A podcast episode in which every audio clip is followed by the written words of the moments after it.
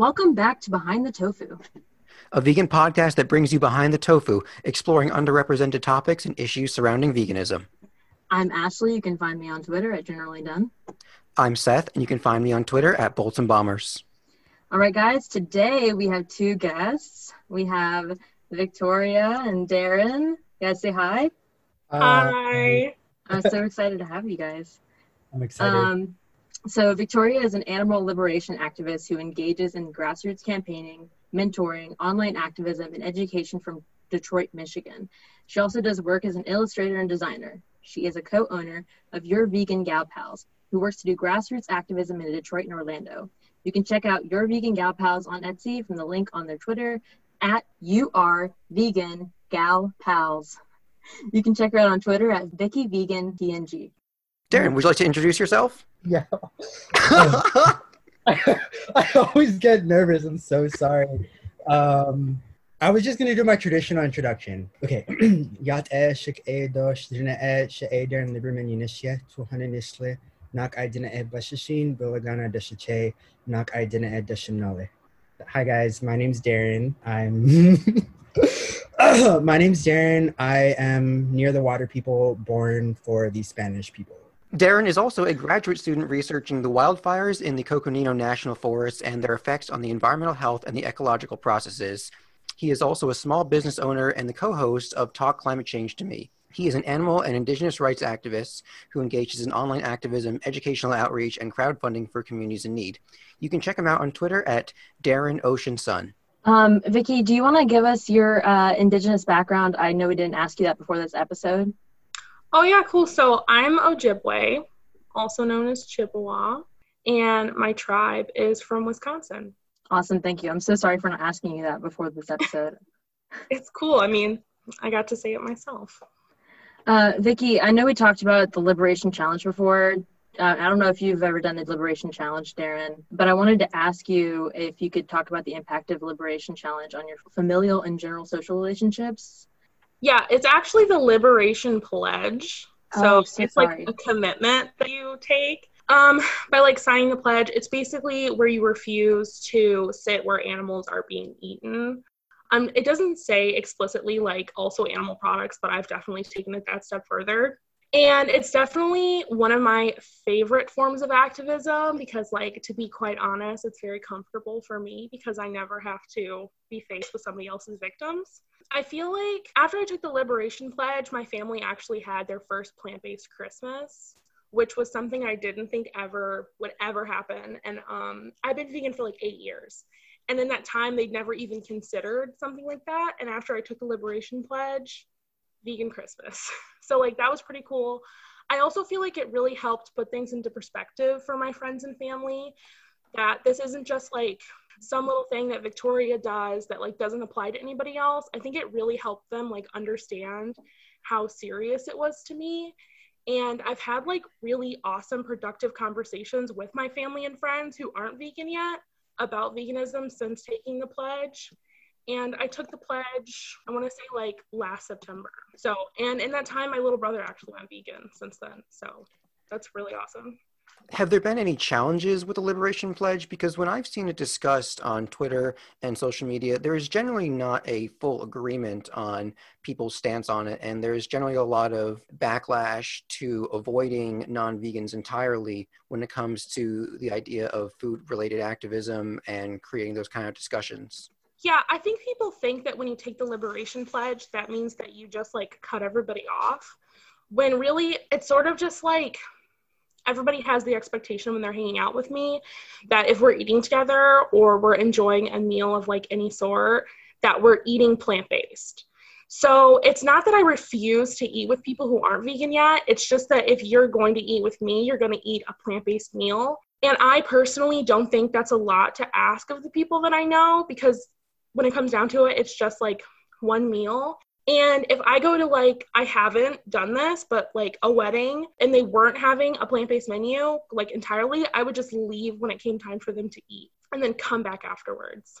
I think that's a really good explanation of it because there definitely is that misconception, like you said, about people cutting off others entirely. And while what you're saying, you know, it makes a good point about how okay, you don't expect all of your friends and family to go plant based immediately, but the fact that anyone can have at least a plant based meal with you once or twice or whenever they hang out, and you know, if you spend more time with them, then sure, you're definitely going to have that positive influence. Yeah, and people that um wouldn't try plant based food normally I've definitely gotten them to try plant based food now because, you know, the expectation is set. Like, if we're going to enjoy food together, it will be plant based. So, this is a question to both of you. And um, so, A, well, Vicky, you already answered this, but how long have you been vegan? And do you want to talk about your journey going vegan, any ups and downs, and how things went? Well, who goes first? do you want me to go first or do you want to go first? You can go first, yeah, Okay, I've been vegan probably for two and a half months. It's very, very really recently. Um, I haven't eaten meat since I was like 16 or 17 though. So, and I had tried to go vegan in the past. It was kind of like off and on. Um, I was vegan for about a year in 2016. And then 2017, it was just really difficult because I hadn't really figured out how to be able to eat vegan um, because I was working from like 7 a.m. to like 3 and then I had classes from three to like six, and then the days that I had class during the day, I worked at night. So it was like really hard for me to figure out how to eat at work because it was not very vegan friendly. But now I am, and like my partner is not vegan, but when he's here, because he lives in another state, but when he comes here, he only eats plant based the entire weekend because like you know I'm fully plant based. It's only been two and a half months, but I don't. Pl- I plan on it for like the rest of my life. Oh, and then you said the challenges, right? Yeah, I mean, you sort of answered that already as well, given uh, the when your previous experience with trying out veganism and plant-based eating, how uh, that was difficult with work. Okay, so, so yeah, and then also it was mainly because I didn't really know of like all the foods that I could eat. Like I was just I didn't hadn't done like all the research like oh I can eat this and this or how to make food because I wasn't really the best cook at the time. Um, but now I'm a really good cook. I cook for everybody. But I feel like that was another big thing for me. Um, Vicky, do you want to talk to us about you? How, of course, you already answered how long you've been vegan, but do you want to talk about your journey going vegan? Like, were you vegan overnight? Did you kind of make your way there slowly? How'd it go for you? So, I guess um, I was actually a vegetarian for like the majority of my life. I went vegetarian in like the fourth grade. But when I went vegetarian, it wasn't because of like ethics or the environment or like anything like that. I went vegetarian just because I wanted to have like a quirky personality trait.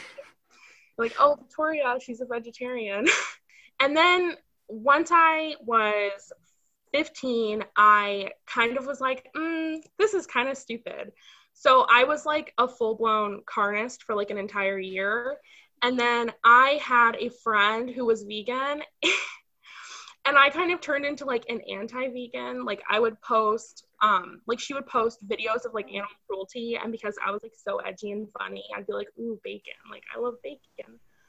Um, so I was like that for a while, and then one of my friends sent me the Gary Yourofsky "Best Speech You'll Ever Hear," and I watched it with the intentions of like clowning on it because I thought it was going to be really stupid. Spoiler alert, I cried.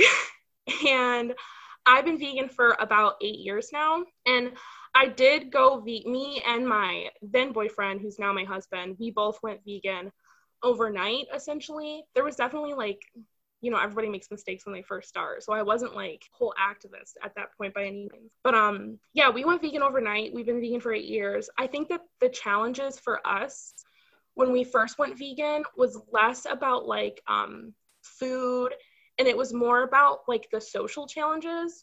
So when we went vegan we really expected our friends and family to be like happy for us. We thought it was going to be like good news and we weren't even a little bit expecting like the backlash we got from our family members. And then as we started to like educate ourselves we felt like it was our duty to like tell everybody we knew everything we were learning like as soon as possible. And we thought that everyone would like go vegan like right away because like for us we made that connection like immediately. When you know our parents and like our grandparents and our brothers and sisters didn't immediately go vegan that was like a really big shock for us. And it kind of like led us away from our family for a while because I felt like we were going through like this evolution and like who we were, they were not supportive of that.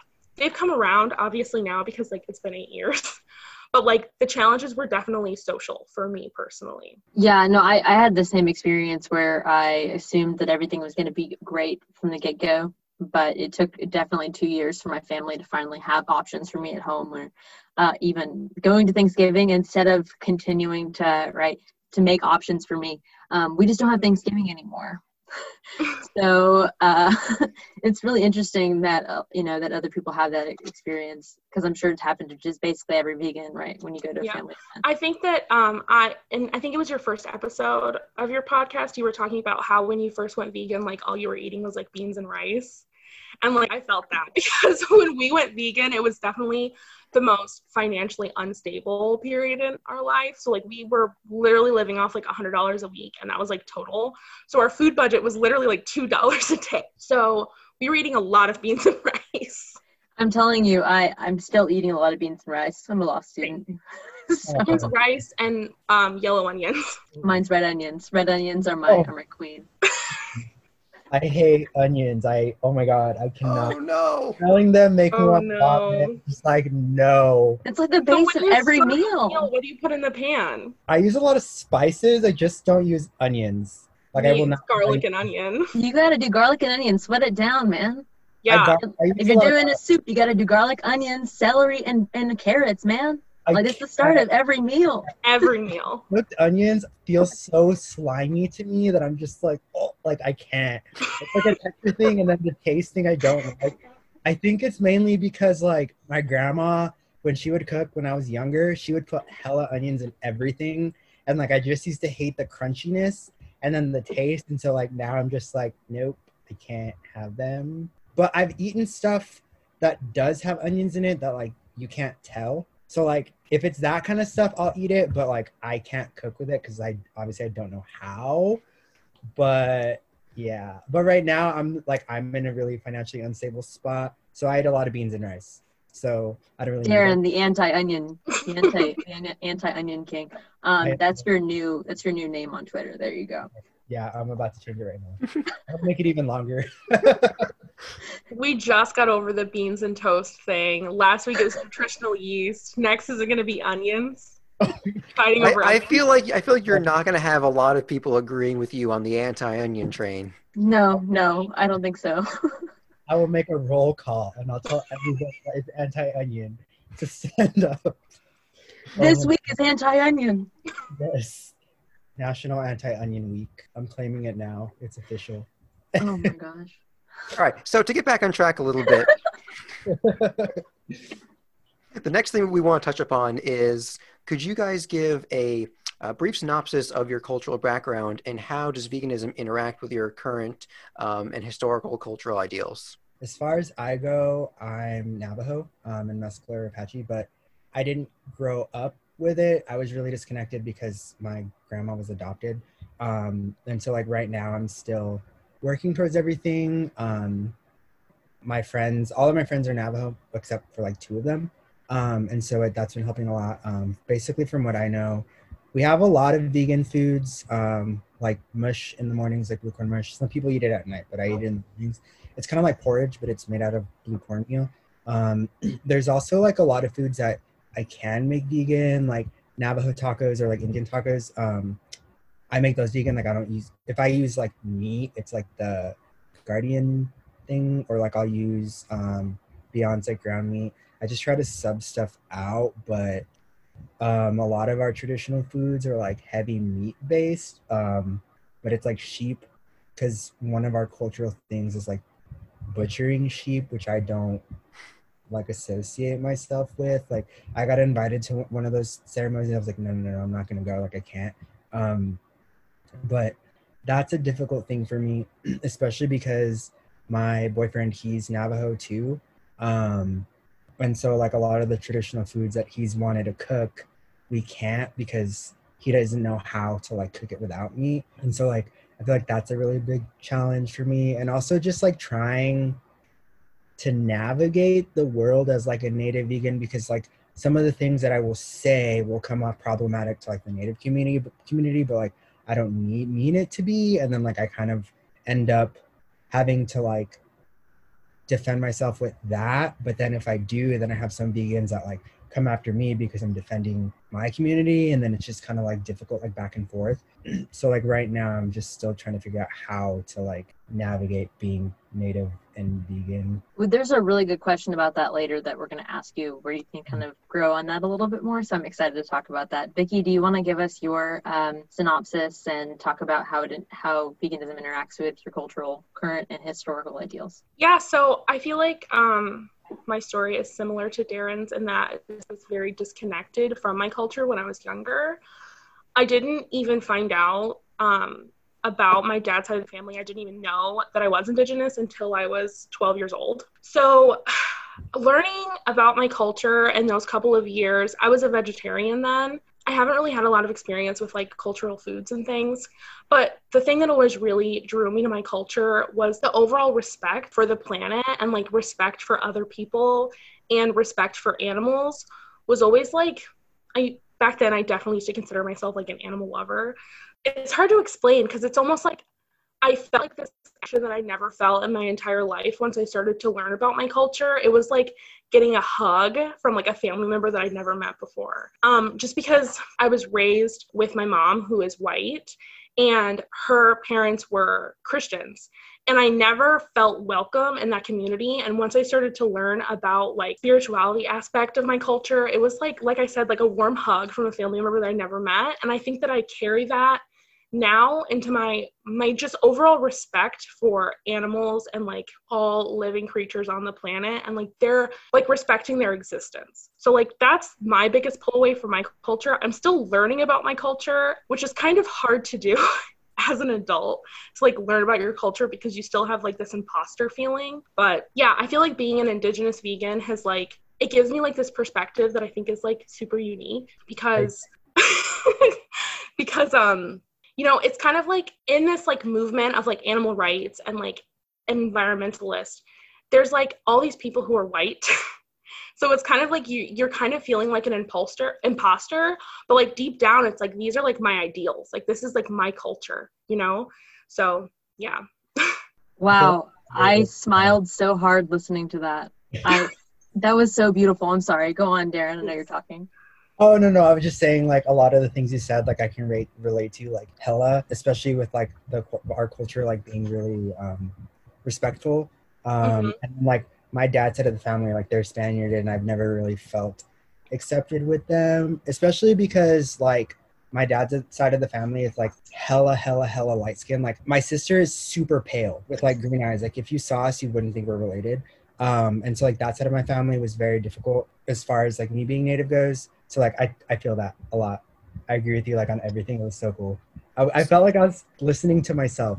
It was just wow. So my, my takeaway from that when you're talking about how animal rights and uh, environmental movements tend to be pretty white I'm realizing that when uh, talking to you guys about this, it's sort of like, okay, so when, when your culture was very respectful of animals and the environment at its roots, and we as white people were not very respectful when we were colonizing and, and such, I guess sort of like these movements are sort of like trying to undo our mistakes. Does that make sense? It's just like I think back to what you're saying, Seth. I'm, I'm going to lead this on to them, but remember we were talking about how veganism is ideological imperialism, right? White veganism is on other cultures. We, we were referring to ahimsa and we were referring to everything that was happening with Hindu culture, but it's also happened with indigenous culture. It seems like where we're taking ideas white veganism takes ideas from other cultures and decides that it belongs to them and that they can police it yeah i mean i i feel like i have like conflicting opinions when it comes to like white veganism i feel like the association between like um veganism and like being white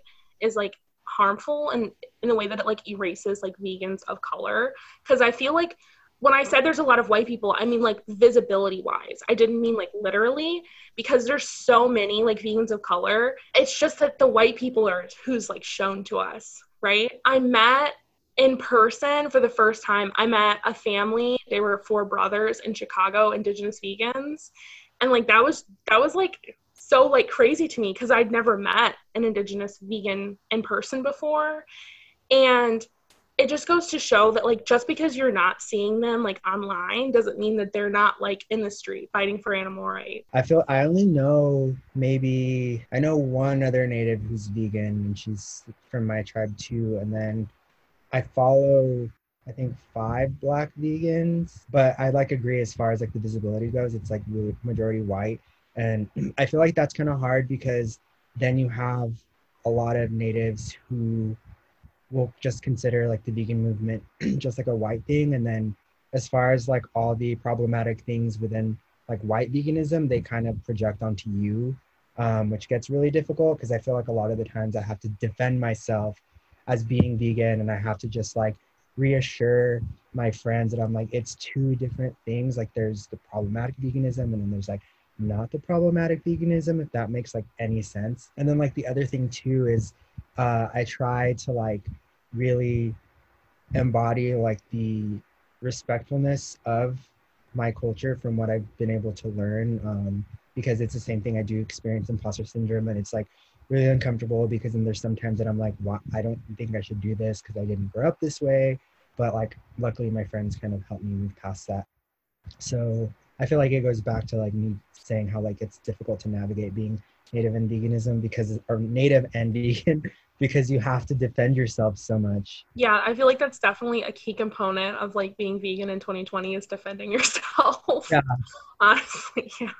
It's so difficult. And like when you guys were talking about like your families like making vegan meals and stuff, I only go back home like maybe once a year. And like and usually well randomly, but and then when if they're gonna have dinner, I have to cook because nobody will cook anything. Um, and then what tends to happen is like last Christmas was the first Christmas I went home in five years. And it was literally only because the day before Christmas Eve, I was flying in from Nepal. So it was just cheaper to fly from New York there then to fly straight to Phoenix. And like, I had to cook for everyone because nobody knew how to do it. And then this year it's the same thing again. But like, yeah, sorry, I'm going off on a tangent now, but yeah. I was gonna say that we guys were talking about, uh, right, with there being like different types and different levels of veganism. I wanted to segue that into our next question, which is how do we, especially me, uh, right, and Seth, as white vegans, um, how do we ex- exercise respect to indigenous cultures while continuing while continuing our animal activism? And what are some examples of vegan arguments or topics that are insensitive to indigenous cultures? And to add on to that, if you can think of such arguments which are insensitive, what are, I guess, things to say instead? So there was actually something that literally just happened like maybe 20 minutes ago.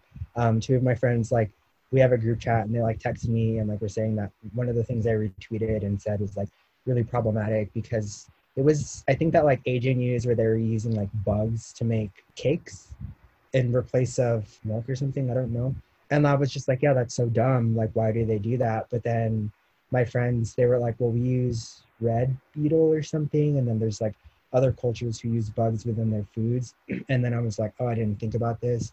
But I think when it comes to veganism, at least in my my perspective, um, it comes down to the way we treat animals in a Western context because of like factory farms and the way that they're raised and the way that they're treated, um, and all of that nature. But when you look at, at least with, I can't speak for everybody, so I'm just going to speak about my tribe.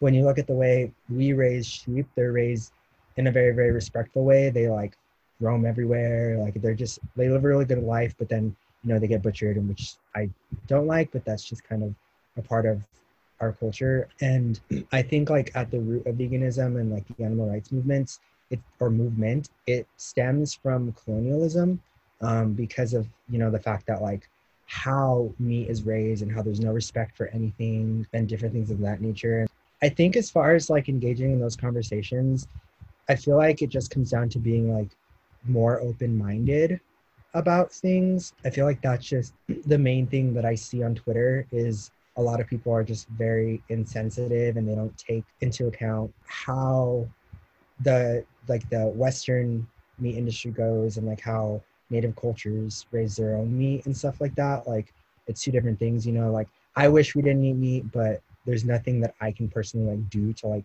change that because that's something that is like a historical thing. And i think that's kind of what it comes down to. One of the an example that i can kind of think of is my one of my friends she's Coast Salish, I think. If I said that incorrectly, I'm so sorry. She was talking about how they can't fish traditionally anymore because of the way that they have been um, like mass fishing and stuff. And so I think it was salmon and like a bunch of other stuff that they're doing. So they can't even do that. Um, and she was talking to me about how with their culture, it's everything's like respectful. They only will take what they need and they won't take anything extra. But like in the Western Western context, I guess, um, they'll just like take so much of it out of the oceans and like they don't even do it with respect. They just kind of pull it out and then shove it in a thing and then they kill them and then you know ship them. Or like if you look at the way lobster, like they just put it in boiling water. Like indigenous cultures, from the ones that I've experienced and like seen because of my friends, they don't do things like that. Um, so I think when it comes down to conversations around veganism and indigenous cultures, is just really being open-minded and kind of just trying to understand where they're coming from and just know that being a part of like US society is all is very different than being part of like the native community. I can't say that I'm like super super native, you know, because obviously I grew up disconnected and I'm still really trying to like reconnect and you know and everything. Um, but that's one thing that I have noticed is that it's like two separate things, which has kind of led me to just really be more open minded than I was because I realized that I was really cut off from a lot of things. So one example I want to add on to that about being open-minded is there was a thread that I believe that I, I most of y'all have seen that was going around on Twitter the other day, where someone from uh, northern Canada was posting pictures of the food prices in their area for fruits, vegetables, and anything that wasn't an animal product.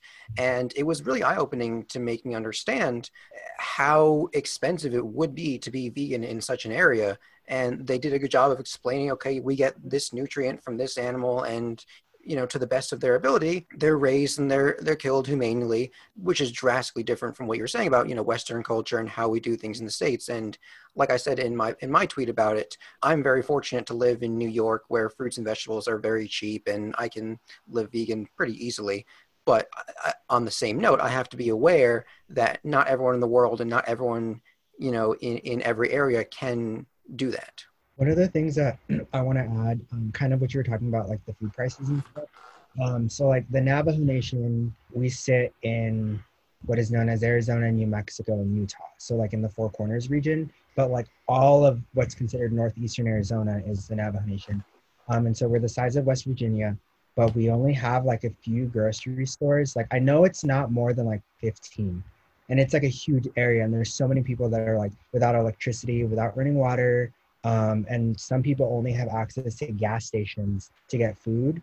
Um, and like as you've seen in gas stations there's not there's not a lot of like vegan options that you can use and stuff. And so like that's one thing that i always try to talk about on twitter because everybody wants to push everyone to be vegan but it's not really accessible to a lot of people. Like as you saw in that thread and like what i'm saying right now.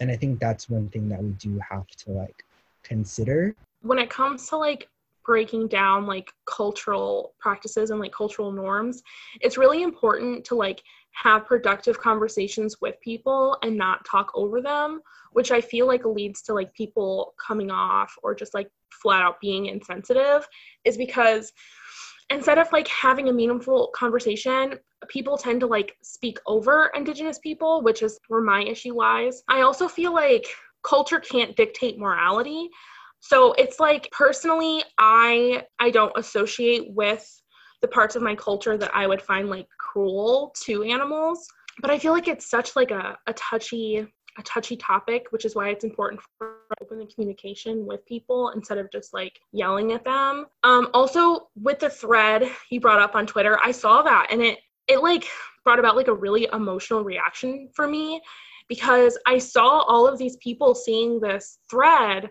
of like grossly overpriced fresh food. And their reaction was like, oh, see, the vegans debunked. Veganism debunked. Not everyone can be vegan instead of being like, why is Canada starving Indigenous people? Because when I say that I'm a liberationist, I mean that like so wholeheartedly. And that spans over so many different things. So not only do I want to liberate animals, I also want to liberate humans, I want to liberate indigenous people. The fact that we live in 2020 where food should be a human right, a basic necessity should be provided to everybody. The fact that it's not is a problem. And I don't remember the spec like right off my head, but um I think it's like 87% of um countries with like starving children uh, food is grown that's fed to food animals that's fed to people in western countries instead of the people there. And like that's a problem. Like i also want to liberate those people as well. So yeah i feel like too often people use the um, the whole veganism is anti-indigenous thing as a way to absolve themselves from guilt which i have like a big problem with. I feel like that in itself is anti-indigenous to be like mm, i heard that the people in the arctic circle can't afford food. So me living in la getting starbucks two times a day uh, i'm not going to do either. And i think that that is just like super problematic. Um, it's really making this horrible, horrible situation for Indigenous people about yourself. Which I wish that we could have like those educational discussions with people and it not come like people make it about themselves instead of making it about Canada starving Indigenous people. Vicky, I don't think you can talk without me smiling. I have loved everything you've said so far. You too, Darren. Honestly, like I, I'm, I'm so. This is this is great. I'm, I'm sorry. I'm just having a good time.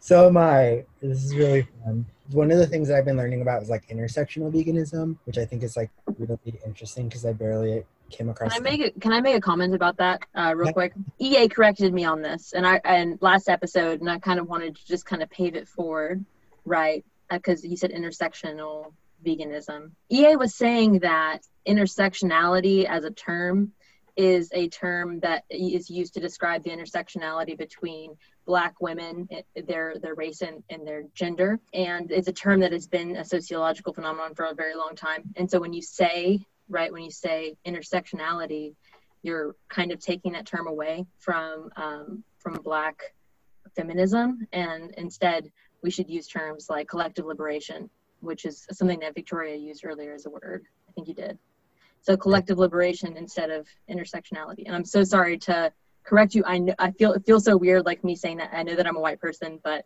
I was no, no, corrected no. last week, so I'm gonna pay it forward. No, no, no. I really appreciate that because I, I, whenever people, I like when people call me out on something or correct me because that's the only way that I can grow as a person and like expand my knowledge. So I literally had no idea about that. So thank you for correcting me. So now I know to only use collective liberation, right? That's what you said.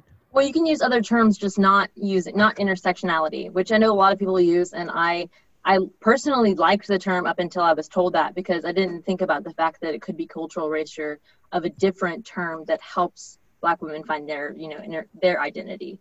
So I didn't realize that. Yeah, I didn't. I had no idea of that either. So that's actually like super helpful. I, I I haven't really been using intersectionalism like in my own vocabulary. I prefer like collective liberation. I'm definitely gonna have to put my own research on that. And see, I had never even heard of collective liberation before, so now I gotta like, do my own research on that. So I really like this because I'm learning a lot.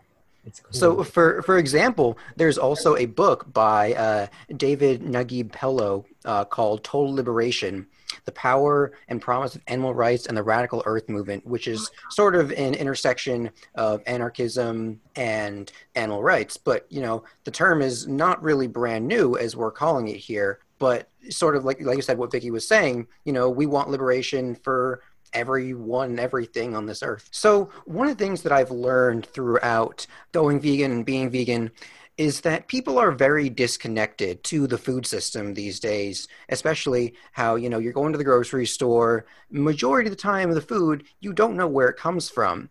And you know especially when it comes to the animal because people don't even see you know flesh or meat as an actual animal and you know a lot of times produce comes in shipped from all across the country or all across the world and people aren't really aware of that as i think they should be. While the emissions when it comes to the environmental aspect the transport is not the biggest i guess issue with it. I feel like being connected with your food is definitely a indigenous uh, cultural value that has been very lost over uh, colonization throughout the years. And that's really unfortunate because from what i've seen in areas today where they grow their own food even if they're not indigenous they appreciate food a lot more and I think, or I want to see a world where we shift towards that again because it'll definitely be better for the people, the planet, and our health.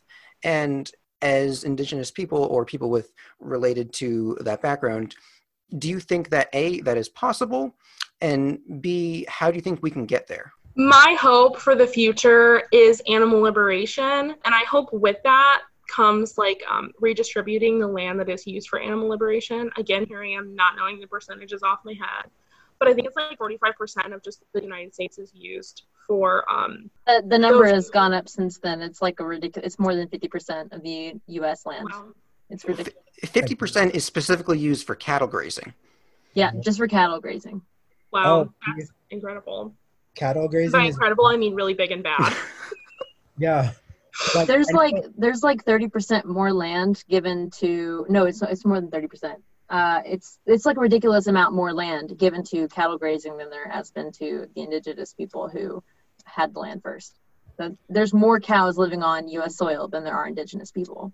See, that's um, one of the biggest things that I, I actually was learning about this, like I think two weeks ago in one of my classes, is that like in Montana and like up in that area, like wolf populations are kept at a minimum because of the because they want to raise cattle. That's why bison populations are kept are kept really low because they want the land to be used for cattle. And I think it's really interesting because you also have to like when you look at cattle, they are displaced animals um, because they're not in the traditional territories. They're used over here, and that's one of the things that I learned from I. can It's Dr. Jessica Hernandez, I believe. She, I think she's a PhD student, or she just got her PhD in Washington. Don't remember, but I I know that it's Doctora Nature on Twitter. Um, but yeah, I learned this about her because she was talking about how we should approach these type of things as viewing them as displaced. And one of the, as far as being disconnected from food sources, I completely agree. And one of the ways that I, I showed my sister was, I don't know if you guys ever saw that Netflix movie. It's like called Okja. I think that's what it's called. So like it's this movie about what's called a super pig, right? So it's this girl in Asia, I don't remember where, but she has this like really cute little pig looking thing. It's it looks like it's a mixture of like an elephant and like a hippo and a pig. Like it's weird, but it's really cute. So she like raises it and it's like her best friend, whatever. And then this like white lady comes in and they take it because they sent babies all over the world to see where they would grow better. And then it basically ends up where she's the super pig is literally about to be killed in a factory farm and as she's leaving these two pigs like they throw their babies under the fence so she can take them. So like she opens her mouth and puts them in her, her mouth and then she takes them. And when i first saw that i cried because i didn't know what i was watching and it was just a new thing. And that's how i showed like my sister and that was it she was able to really understand where her food comes from and like now she knows. Um, but i do think the fact that people are so disconnected from our food sources is probably one of the reasons why they don't understand the animal rights movement and don't want to go vegan because they don't understand what's happening. They're just used to being like, oh, let me go to the store, grab this package of meat, and then go. They don't actually know what's happening. Yeah, I feel like the disconnection from where people get their food is like so mind blowing to me. And I always tell people, like, go to a slaughterhouse, it will radicalize you. I've been outside of so many filthy, disgusting slaughterhouses. I've spent hours at them, and it will radicalize you. And I think that. Talk about the fucking smell. The smell is outstanding. I still haven't gotten it out of my coat. I'm telling you, every time I, I smelled it and I literally vomited immediately. It was so horrible. Yeah. When I lived in New Mexico, we used to have to drive to El Paso for everything, which is like half an hour from Las Cruces. And so between there, there's dairy farms. So when you're driving, you only smell like the manure or whatever. And every time we used to drive, I used to get really, really sad.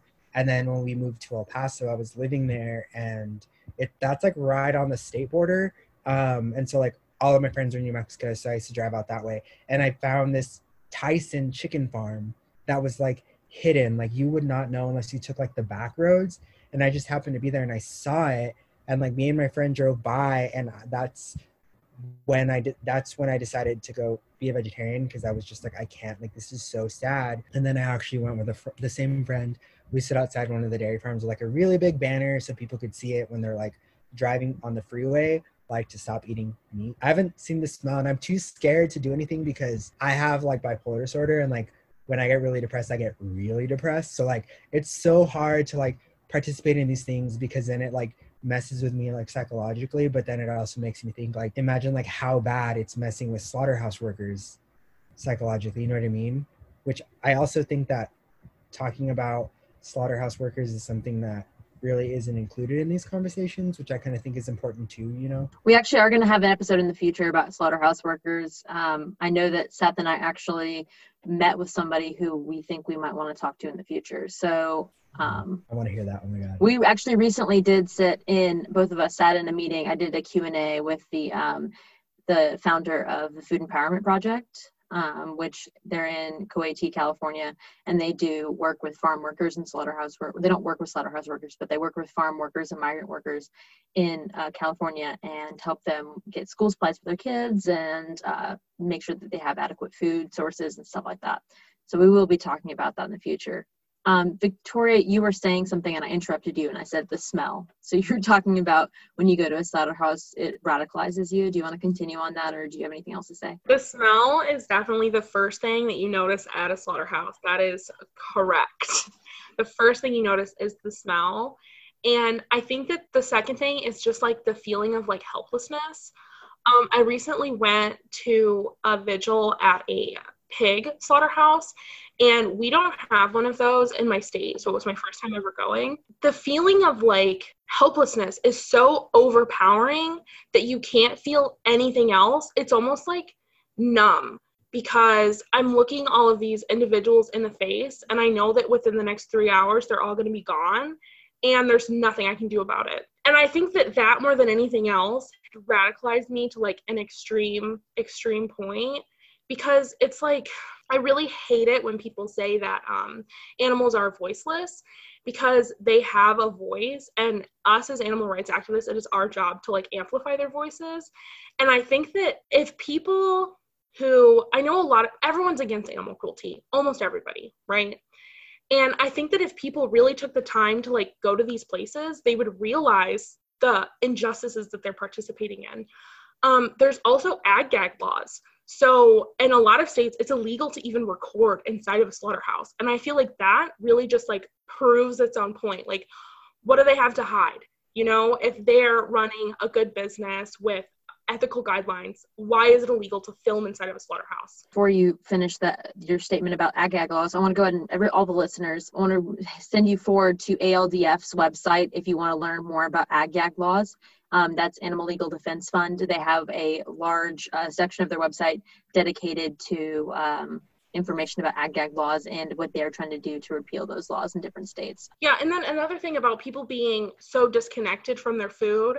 I recently had the pleasure of going viral for the first time on the internet. I came up with the idea to host a vigil inside of a grocery store, technically disruption, where we dressed, It was very theatrical. The point was to put on a show uh, we dressed in all black and we went into the grocery store with signs shaped like gravestones with like powerful messages on them and we laid down flowers on the dead bodies in the grocery store. And to me i was like oh like this is like a cute little idea. You know we're having a little vigil and also it's like it's eye catching so like we'll get people's attention and people will be able to see somebody looking at animals in a different way that they've always been taught. I wasn't expecting to be called out by the brazilian government for being radical and militant and aggressive and having millions of people telling me that I'm aggressive. And I'm just like, I laid down a flower in a grocery store, bud. like, uh, how is that what's seen as like aggressive and militant?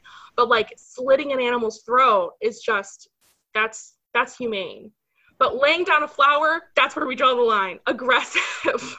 You got called out by the Brazilian government yeah, it's a whole different level oh. of being viral. And I knew that went viral because I saw people sharing it around and they were tagging you in, in it and such.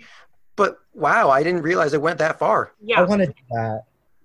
yeah, I. But honestly, what I've been considering is like I want to burn cedar for them. That's like kind of a prayer thing, and I want to do that because I just I don't have any vegan friends here in Phoenix. Like I literally don't know except for that one girl. But she's like my Twitter friend, and we talk all the time. But I've never met her because of COVID. But like, I want to do radical things like that. I just don't know anybody here. Oh my gosh, I want to do that. I want to do that. I want to go to we send out store. the files to people for free if you would like to do. The media has called it a steak wake, so like we're taking it. But like, if you want to do a steak wake, we have the materials for you. Oh, please send it to me. Yes. Yeah. I'm gonna. I'm, I want to do that here. Like, I really, especially because there's like hella conservatives here, and because there are like a bunch of old people, and I'm not an ageist. I'm just saying there's a lot of old there's no it's because like that's what phoenix is known for like that's why it's so expensive here now because there's old people that move here and buy houses and they live here specifically from illinois there's tons of people from there moving here but i feel like it would be really good to do that here because of the fact that that's like a huge population here like i live in an area known as ahwatukee it's like a district of phoenix but the nickname is all white Tuki.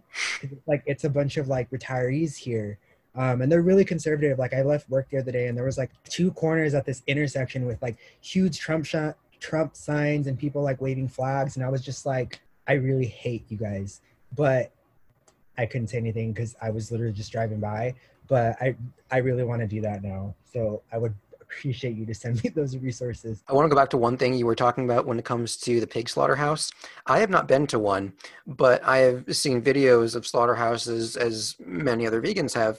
And even through just a video, one of the sounds that I will never forget, and I hope I don't have to hear, although I may end up doing so, is the screams of the pigs being gassed to death.